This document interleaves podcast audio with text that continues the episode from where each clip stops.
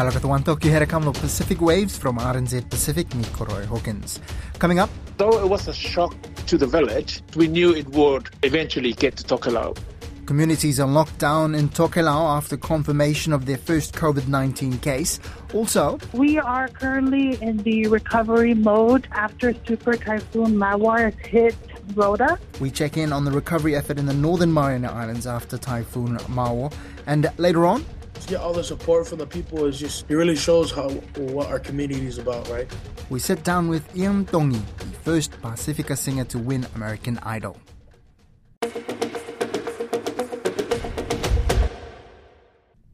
Tokelau remains in lockdown following the announcement of its first COVID 19 community cases. Between May the 15th and the 26th, four community cases have been reported in Nukunonu.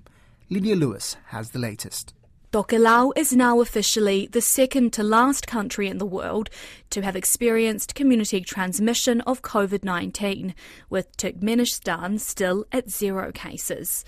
On top of the four community cases in Nukunonu, there is one border case, and there have been two recorded at the border on Fakaofo. Tokelau Government General Manager Aukusitino Vitale says the index border case arrived on the Lady Samoa with more than 70 other people in Tokelau on Sunday, May 14. They stopped off at Atafu and Fakaofo. All passengers who disembarked on Nukunonu tested negative on day one. But on day three, a 48 year old male tested positive. A week later, on Sunday, May 21, the man's son tested positive, becoming the first community case in Tokelau. I spoke with Mr. Vitale, the government spokesperson, who was also on the voyage. Though it was a shock to the village, for us who was uh, responding, um, no, it wasn't, because we knew it would you know, eventually get to Tokelau. So, um, yeah, so we prepared for that purpose, you know, that it will arrive in Tokelau. We've been very encouraged by the results, which has been very overwhelming and satisfying for us. At the Taupulega meeting, there were, you know, a sense of fear uh, was still there, but I, I, I hope that what has transpired, the response has answered a lot of the questions, you know, the uncertainties about readiness of our response to safely guard Tokelau in the event that there is, you know, COVID.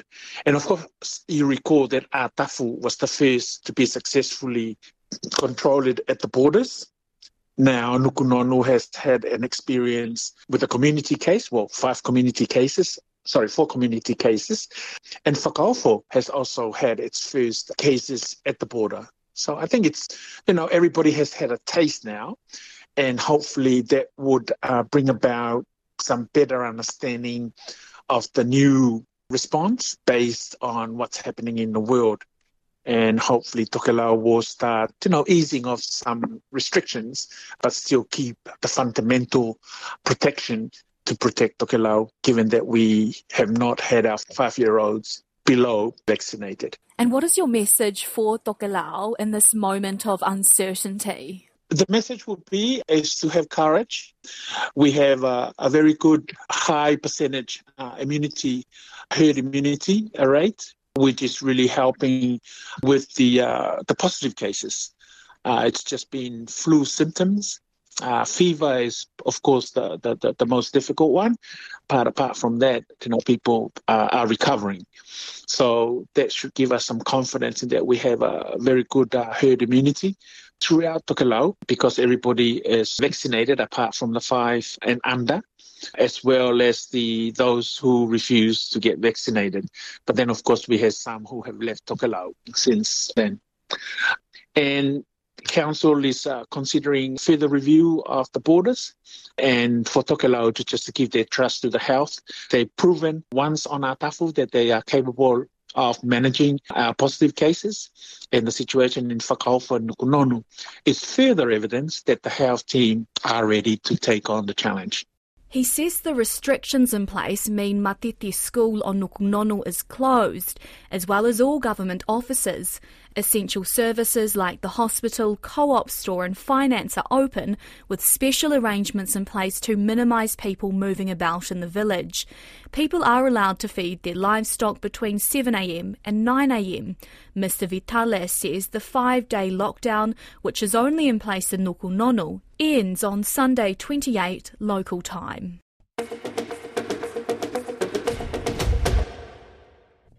Rota Island in the Northern Marianas is in recovery mode after Typhoon Mawar ripped through with wind speeds over 200 kilometers an hour. Rota, which was the worst hit in the Northern Marianas, had water restored at midday Friday and the hospital has power again. Rota's Mayor Aubry Hocog speaks with Caleb Fotheringham. We are currently in the recovery mode after Super Typhoon Mawar has hit Rota. Rota and our neighboring island of Guam were the most affected, but yesterday, as of around 5 p.m., we had the cancellation of the typhoon watch from our governor, Arnold Palacios. And then last night, we had the all clear signal from the state that that way we, we were out of the typhoon uh, danger zone. How bad is the damage? So we are just very happy and blessed to report that there are no significant injuries or deaths to our residents here. Many of our trees have fallen, so much debris have uh, just traveled around from the south to the northern parts of the island. We had some residents uh, already indicating and reporting that they have damages to their home. Most of our government facilities, due to the mitigation with typhoon shutters, there's no major damage to those facilities. Our public facilities is just again debris around the area. We had some power poles that were damaged, which of course immediately cut off our power supply to our residents. Yesterday, we just want to thank our hardworking team from the power and the water utility agency, and they were able to restore our water although we have a boil notice for our residents because we do not have access to transport some of the water samples for testing to see if it's safe for consumption. The power, I'm just happy to report, or maybe about 30 minutes ago, we are able to supply power to the hospital, which was, of course, our first priority. And then our team, our power division team, will work their way to try to restore to the remaining villages on the island. Do you have any numbers in terms of how many homes could be destroyed or how many government buildings have been damaged? So, government buildings, there's really no significant damage, just flooding around the facilities. In terms of the residential homes, I will be activating teams today at 1 o'clock to do an orientation briefing to follow guidelines based on the Homeland FEMA's individual assessments. So we're going to be uh, tapping into um, employees, personnel to assist with this assessment. They will be visiting residential homes beginning Sunday to really help identify any damages to the our residential homes. So I really don't have a number right now, but we have gotten phone calls having our people report that there were damages, their tin roof have flown off, some portions of their homes have been destroyed or damaged. Of course, we have farmers that have also reported that there are major significant damage to their field. So we are tracking these things and slowly we've been working with our federal partners to see how they can gauge in. But of course, one of our major priorities was to clear the airfield so that we can accept and welcome any supplies and equipment to help us with our debris removal as well as to bring in personnel from our neighboring islands to work for the government agencies or federal partners to help us further assess so we can see what other resources can be available to assist our local communities. And just on supplies, are you expecting any supplies to come in soon?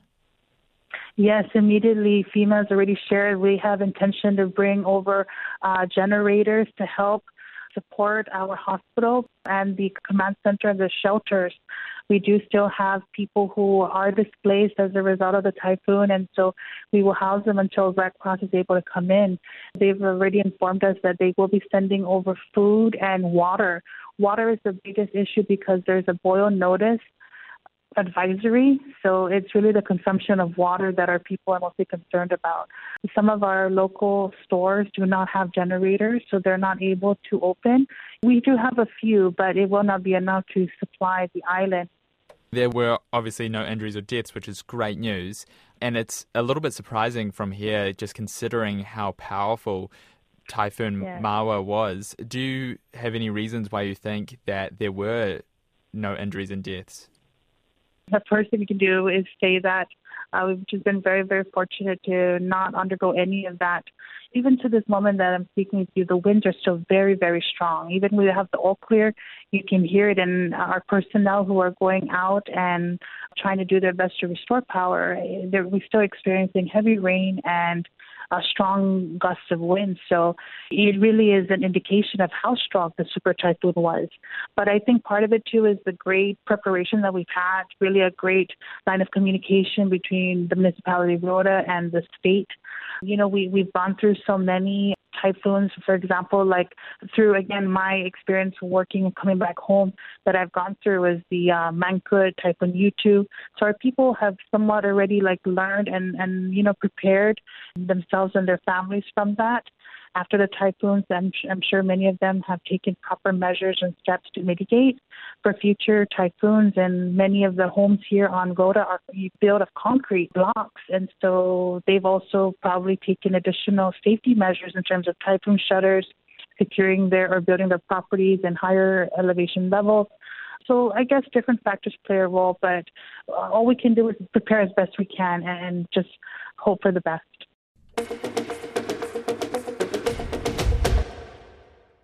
The Pacific is awash with shipwrecks, many of them victims of World War II.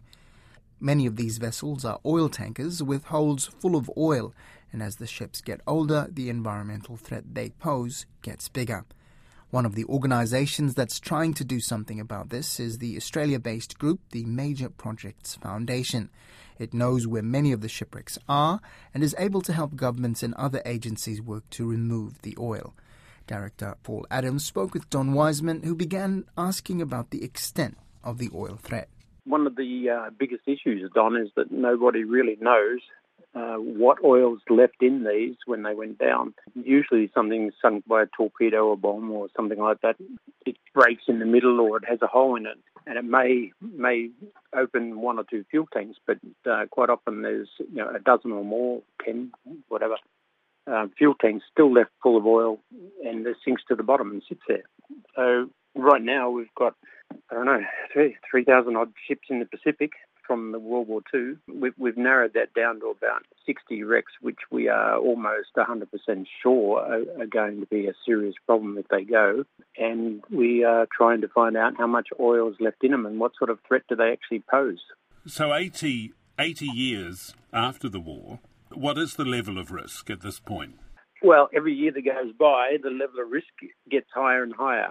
Our studies have shown that the corrosion has basically whittled away these vessels and they're down pretty fragile at the moment. What will happen is, is a large ocean surge tries to uh, have an effect on the ship, say during a cyclone or something like that, tries to move the, the vessel uh, even at depth. And sooner or later, I mean, that, that's been moving slightly over the last 80 years, but sooner or later, what will happen is the hull is so thin that when it tries to move the ship, it'll break it open and release the oil pretty much. And it's going to be the ships that are in the, the shallower the water, the more danger they're in. Mm. Exactly. It, it really comes. There's a whole range of issues. What what we call category one wrecks, and, and we have about 60 of those. There's four in Australian New Zealand waters, and then the balance of those are around Micronesia, Solomons, New Guinea, and Marshall Islands. Okay, so what work is going into trying to get rid of this oil? Well, before we can get rid of the oil, we need to know how much oil is there, what risk does it pose, and, and basically uh, our plan is to make a risk register of all of the vessels out there so that large amounts of funding can be put into it, and they they will have a data set to work off, basically a 3D model of each ship, location of uh, all the fuel tanks on on that model, based on original drawings, thickness of the hull, water samples, current samples, projections as to where the oil might end up if it leaks out of every particular ship. So we need that information in order for anyone to, to even try and tackle the issue. And that's the focus and, for your And that's the focus at the moment is, is the research.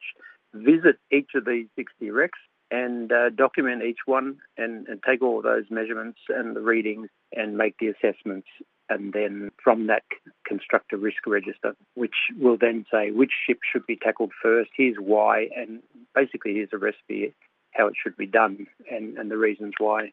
So um, any anyone that makes that decision to start to remove that oil or start a program to remove it will have some sound information to work off. I presume the oil is of no use. Look, it's random. Most of it is, you know, heavy bunker fuel. So some oil has been taken out of various ships and samples, and some is very waste oil, with highly contaminated, and some can be recycled. So it's really a case by case basis. Not all oil, I guess, is going to pose the same level of threat to the ocean, is it? Some of it is just going to dissipate and not cause too much of a problem. Is that right? Yeah, pretty much. The the thinner the uh, the oil, like diesel, for example, probably you know, yes, it's a nuisance and it colours the water, but it's probably not going to be that huge a problem. Pretty much every ship that we are looking at from World War II is heavy bunker fuel, and and that will pose a problem, and that's why they're on our list. Yeah. So sixty ships. Where's your main focus? Look, at the moment, we're doing some work in Chuuk Lagoon in Micronesia uh, because we got a bit of funding from the Australian government to, to have a look at that. We're also looking shortly into uh, shipwrecks in Marshall Islands. So they're the first two areas that we're, we're getting our teeth into, so to speak. And basically, funding holds back the project to whatever extent. We don't have funding yet to do, look at anything in New Guinea or Solomon Islands. Palau's the same. There's one shipwreck there. We we have some funding for Micronesia, FSM, and we have a bit more funding potentially for Marshall Islands.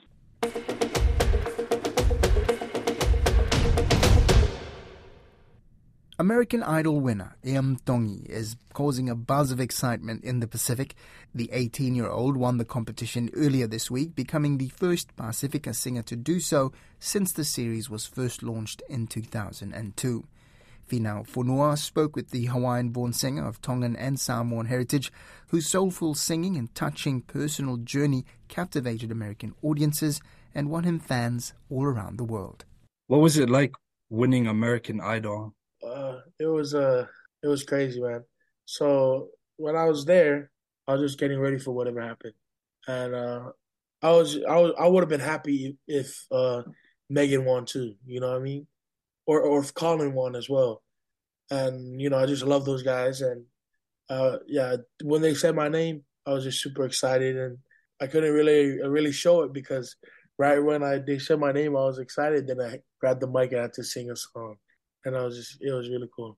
So, yeah, could you describe that bond you developed with the other competitors? Was it difficult when you had the others drop out? Was there a friendship? Yeah, because you know, we're in this thing for like almost a year, right? So we grow close together because we've been together for so long. And um, yeah, of course, it was really hard to say goodbye to a lot of the people. And um, you know, one of the hardest person it was it was hard for me to say bye to at the time was uh Matt Wilson, one of my buddies. Yeah, because I knew that you know Oliver too was it was sad to see him go, but I knew he was gonna come back for the finale so uh, I wasn't really too worried about that. But um, yeah, it was hard to say goodbye to everyone. So this is the beginning of uh, your career now. Yeah, man. Um, yeah. Could you um? So what's the next step? You already working on the album or? I'm trying to. I'm uh, I'm working on uh working on more music, right? And I'm trying to do some shows or, you know, um, I can't really talk get into detail about it, but uh, I'm trying to work on music and I'm trying to uh, get out to shows and play live uh, live events because I love I love performing live. It's just you know that's one of my passions about uh, music is is performing live. Um, so the genre of your music, what style of music are you are you playing? Um, so uh, me personally, I love all kind of music, right? So I, I like reggae, island music, uh, country music, all types. But I'm trying to lean towards more towards um uh songwriter and uh singer songwriter and uh, more like a Jack Johnson kind of vibe, right? And uh, it'll be cool to dabble a little bit in, uh, you know, a little bit of reggae and a little bit of country in it, and uh, but mostly just focus on singer songwriter. and uh, you know maybe one day, uh, um, for sure, one day I, I'm I'm working on uh, you know, releasing a Polynesian album, right? Just of singing Polynesian songs like Tongan, Samoan songs, uh, Fijian songs. It'll be cool to uh, record those in the studios and uh, release an album. yeah. You know, over the last few months, people have been claiming to be your cousins all over Tonga, yeah, yeah. claiming to be related to you and debate about your heritage. Could, could you clear that up now? Like, what what is your family background? Um, where oh, you came yeah. from? So my mom is uh, her name is uh, her maiden name is Tuifua, and uh, my mom is Liliana Tuifua, and um, my family, my my grand, my mom's uh, mom, my grandma, is from Kansas, uh, over here in uh, the states, and my grandma's my grandma's maiden name is McCormick, and uh, until she married my grandpa, and my grandpa's Tuifua, and you know it goes back, and uh, you know I don't really want to get into the, but uh, yeah, I'm a Tuifua, um, and also my dad, um, my dad is half Tongan, half Samoan, and uh, yeah, uh, Luafutu Asuao, Luafutu Asuao. That's that's my grandma's side, and uh, also I'm related to the, uh, some of the Tosungas, uh, Tosongas, and uh, you know I'm, I'm related to uh yeah I have a, I have a big family right. So maybe if they're claiming to be my uh, relatives, maybe they are right. so I have my Tongi side and uh, my uh, my side. Then I got my McCormick side, my Tuifua side, and it's just a really big family. Have you been to Tonga? Would you like to go um, there? I haven't been there, but yeah, I'm planning. I'm planning on going one day. Um, I don't know when, but hopefully, hopefully one day I'm gonna go go back to Tonga or go and to New, Tonga. And New Zealand as well, and I suppose the other Pacific islands as well. Yeah, yeah, yeah, for sure. As uh, Samoa, you know, New Zealand. I have a lot of family in New Zealand, and uh, and also in Australia, and yeah. A, a lot of people are proud of you. Uh, a lot of Pacifica going on online, and um, what's it like to get that outpouring of support? Um, you know, uh, to get all the support from the people is just is just uh, it really shows how how what our community is about, right? What our people's about, right? Um, you know, no matter who you are, like we're trying to claim that's our cousin, right? Yeah, because because we're proud. That's we're really proud of of what happens over here, like to our little small, a little small um section of the world, us, us Polynesians, us Islanders. Um, we're really proud of uh, whoever makes it, right? Like, you know, when Dinah Jane was over there, we were like, oh, yeah, that's my cousin. That you know, everyone's like, yo, that's Dinah Jane. And, you know, The Rock, you know, everyone's like, oh, The Rock's my cousin. You know what I mean? That's that's how it is. You know what I mean? Uh, over here in our in our uh, in our community, because everyone's just really proud of of each other, and that's what I love about our community. That's Pacific Waves for today. To listen back, head over to rnzi.com slash programs. You can also download us on Spotify, Apple, YouTube, or wherever you get your podcasts. Thank you, Tomas, for come, and looking you fala next time more.